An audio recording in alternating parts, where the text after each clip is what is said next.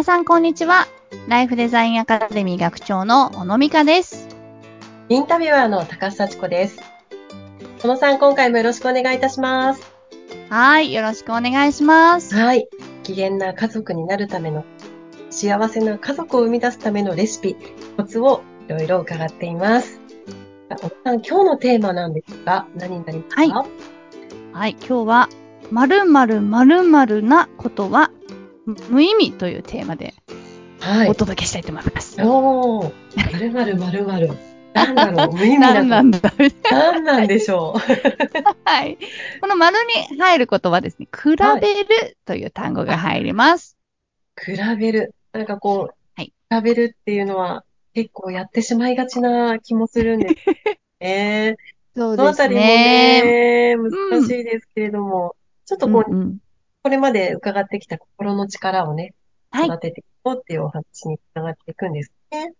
そうですね。やっぱりはい心の力をこう子供の時代にどれだけつけてあげられるかみたいなことを、まあ、はい前回お話ししたと思うんですけど、はい。このね、比べるっていう行為、まあ、正論をぶつけるのももちろんそうなんですけど、はい。それに匹敵するぐらい、この比べるっていう行為は、心の力を奪っていくんですね。うん。なのでね、無、無意味っていうか、無意味だし、あの、やっぱりやればやるだけその子が、こう、大人になった時に、それによってこう苦しんでしまうっていうようなものだなと思って、もうなんか、比べるという単語を子供時代から消したいですよね。できるだけ。なんかこう、成長の過程で子供ってやっぱり、ね、いろいろ速さがあると思って、はい、はいね。うん。確かに比べる、ね、やらない方が良さそうですね。なんかすごくその、うん。比べなければいけない、例えばその成長の節目、何歳ぐらいまで、例えば、えっ、と、1歳前後で人は歩き始めますよとか、はい。ね、2歳を超えたら2語分が出ますよみたいな、こう、大体の目安ってあるじゃないですか。はい。うん。で、それは、あの、生物としてのはい。成長の過程の中で、体のね、あの、機能の発達とかっていうのは、ある程度こう、ここまでにこういうことができているのが、まあ一般的自然な流れみたいなのが決まっているので、はい。その時期と自分の状態を比較して、あ、何かサポートが必要なのかなっていうことを、こうあ割り出すっていうのは大事なことだと思うんですけど、その、人同士の比較ってあるじゃないですかね。うん。あの、あの家の〇〇ちゃんはこれができてるのに、うちの子はできないみたいな。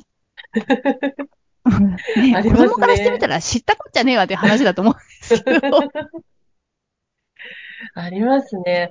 ううちの娘もスイミングに行ってるんですけれど、うんうん。何級何級っていう級がありまして、うんうん。うちの子供すっが苦手だって、なかなかあの、初級から抜け出すことができなかったんですよ。うんうんうんうん。でもなんかね、なんとなく比べちゃうっていうか、やっぱりそれは水泳始めた年齢も、まあ、うまいことは違いますし、うんうんうん最近やっと初級を抜け出せて症状をもらってきまして、すごい本でしたね。もうみんな他の子はもうとっくにもらってる症状なんですけど、うんうん。やっぱり娘なりのね、成長をうん。感じたんで、そうあうんうん。でもなんかちょっとね、あ、あの子はあそこまで行ってるとか、だからすると、ちょっと比べしてしまいがち。本当にね、なんかあの、あるあるで、なんか世の中の仕組みすべてが、そうなっているっていうか、こう、何かの基準を用意して、それと比較して、こう、まあ、何かを認めたりとか、何かを提供するみたいな風に、あの、管理がしやすいし仕組みになってんだろうなって思うんですよね。うんうん、うん。確かにここまでできたらこう、みたいなのはね、そうそうそう。管理はしやすいです。ねうん。だからこう、統一された基準の中で、えー、まあ評価とか比較をしていくっていうのは、その、何かこうそういう仕組みを回す上ではすごく大事だと思うんですけど、はい。そもそもがやっぱり私たちって、あの、もう超オリジナルなので、うん。まあこれがですよ、どこかのね、製造工場で私が私たちが作られたロボットで、うん。ね、私と高須さんはロットが一緒で、はい。で、同じ日にウィーンって作られたロボットで、うんで、そのロボットが何か同じことをさせたときに、同じことができないっていうのは問題だと思うんですよ。うん。うん。それはそういうふうに全く同じように作ったのそうですよね。ううんん。だから、世に出ている、ね、掃除機とか洗濯機とかで、ね、高須さんちの洗濯機は超動くんだけど、うちのは気まぐれで全然動かないのみたいなのってもうクレームじゃないですか。でそうですよね。うん。も、人間ってそういう 類のものじゃないから、うん。うん。あの、吸わない掃除機もあるし、うん。洗わない洗濯機もあるんですよね っていうとこか、ろが、まず大前提っていうところですね。他の部分ですごいかもしれないですもんね。いや、本当にそうなんですよ。うんうんだから、よく、よくね、その、うちの子は足がすごく遅いんです、みたいな。うん。でも、足はすごく遅いんだけど、すごく上手に歌を歌えたりとか、ね、絵を描いたらもう2時間でも3時間でも、あの、集中して描いていたりとかっていう、やっぱその子の、何かな、好きな、そう心が動くものって、ね、それぞれあると思うんですよね。うんで、別に心が動くからって、それが得意だっていうわけでもないし、走るの遅いけど走るの好きっていう子もいるわけなので、はい。うん。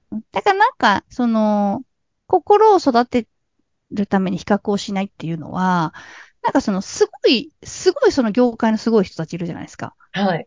そこと子供、なんかその好きでやってる子供たちを勝手に比べて、ねなんか才能がないとか、うんうん。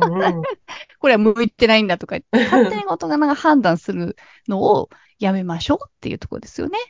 うん。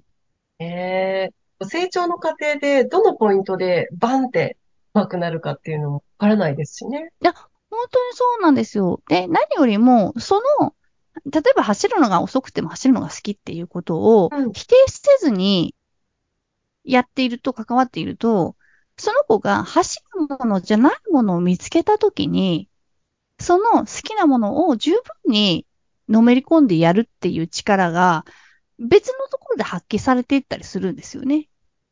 うん。でも、好きじゃ、好きなのに、向いてないからやめなさいとか、あんたそんな下手くそなんだからやめなさいみたいなこと言われちゃうと、他に好きなことができたときに、これもそうなんじゃないかって思っちゃうっていう。ああ、うんそうすると、ちょっと、ちょっとしたこう、希望の目が、ね、積まれてしまうような。そうなんですよ。そうそうそう。えやっぱ心が動いたものをやりたがるので、子供は。うん。ただそれがこう、上手か下手かっていうのはもう、なんていうかな、何の、あれにもならないっていうか、うん。まあ、月謝かかるから、どうせやるなら上手にやってって思うね、親心はもちろんあるんですけど、うん。でも楽しんでやっているのか、それを心から本人がやりたくてやってるのかの方が大事かなって思いますよね。うん。めり込む力とか、すごい集中する力って、すごいですよね。子供の集中力は本当にすごいなと思うんですよ。うん。で、自分で見つけたことって、本当にちゃんと頑張るというか、子供は。うん。だいかにこう、普段、例えばその、サッカーにしても、スイミングにしても、空手にしても、本人の意思ではなくて、体力がつくからとか、なんかね、強くなって戦えるようにとかって、こう、周りの思惑でそれをやっているっていうケースもたくさんあると思うんですよね。うん。だから、本人がやりたいことを思う存分、なんかやらせてあげられるような、ね、あの、そんな立派なものじゃなくても、本当にかね、絵が好きな子だったら、こう、紙と色鉛筆を与えて好きなだけ描かせてあげるとか、うん、そういったなんかこう、サポートをしてあげられるとね、あの、比べる必要もなくなってくるのかなと思いますけどね。うちの子はこう、これが好きな子っていう。うん。えー、それだけじゃなくて、大人になっても比べることってついしちゃうじゃないですか。大人にも言えることなんです。本当にそう、社会全体がもう、その、そういうし仕組みの中で、大人も子供も誰かの決めた基準で比較をされて、ね、あの、認められたり、そうじゃなかったりするっていう、もう世の中がそういう風になっているから、あまりにも、もう呼吸するレベルで比較されてるから、あんまりそれを感じてないんですけど、もうその、何の、なんていうのか、誰かの決めた基準で、あんたはいい、あんたはダメって言われることに、あの、まあ、世を忍ぶ仮の姿の私は多分それに迎合してるんだけど、でそうじゃない、本当の私は、ね、うん、私の良さは私しか知らないとか、私はこれが好きだからっていうふうに、まあ、自分を大事にできるものを持っているっていう、まあ、両方を上手に扱えるようになることが必要なんだろうなと思うんですけど、なんか、偏っちゃうんですよね。どうしてもね。うん。大人になってから、好きなものとか大切なものをめり込む、なんか時間の問題とか、まあ、いろんなことがあって、ちょっと難しいっていう時もあると思うで、やっぱり子供の時にね、うん、集中する力っていうのをね、ちょっとつけておきたいなと、ね。だ好きなものをキャッチする力を、好きなも、それは好きなことをやったことがない人にはわからないっていう。これが好きっていうのって、ね、カレーが好きっていう人はカレー食べたことがないとそれ言えないじゃないですか。そうですよね。うんうんうん。だからやっぱり好きなものを、なんていうかな、否定をしないそれが下手くそでも、うん。誰かと比べてそれはなんか違うんじゃないかっていうことがなんか本当に無意味だなって思いますね。うん。えー、否定されなければね、自分からも表現しやすいですよね。そう、その通りなんですよ。うん。絵が好きなんだよって、ね、うんうん、心から言えたらすごく素敵なことかと思うし。そうそう。だからまあ、幼稚園も学校もそうかもしれないし、会社もそうかもしれないけど、そこは比較ってすごくその管理をする上では大事だから、必要なんだけど、それはそれ、これはこれっていうのを、まあ、親としては、こう、分かって伝えてあげたいところですよね。学校はもう、そうしないと、あなたたちのことをね、たくさん人数がいる人を、ね、こう、管理できないでしょうと。うん。家とかね、そう、それ以外の場所では、こう、誰とも比較されない自分っていうものをも持たせてあげるっていうことが大事かなと、うん、思います。今回は、比べるとは耳というテーマでお話を伺いました。小野さんのお話、もっと聞いてみたいという方、ポッドキャストの説明欄にメルマガのご案内掲載されています。ぜひご登録お願いします。今回のお話、ここまでとなります。小野さん、ありがとうございました。はい、ありがとうございました。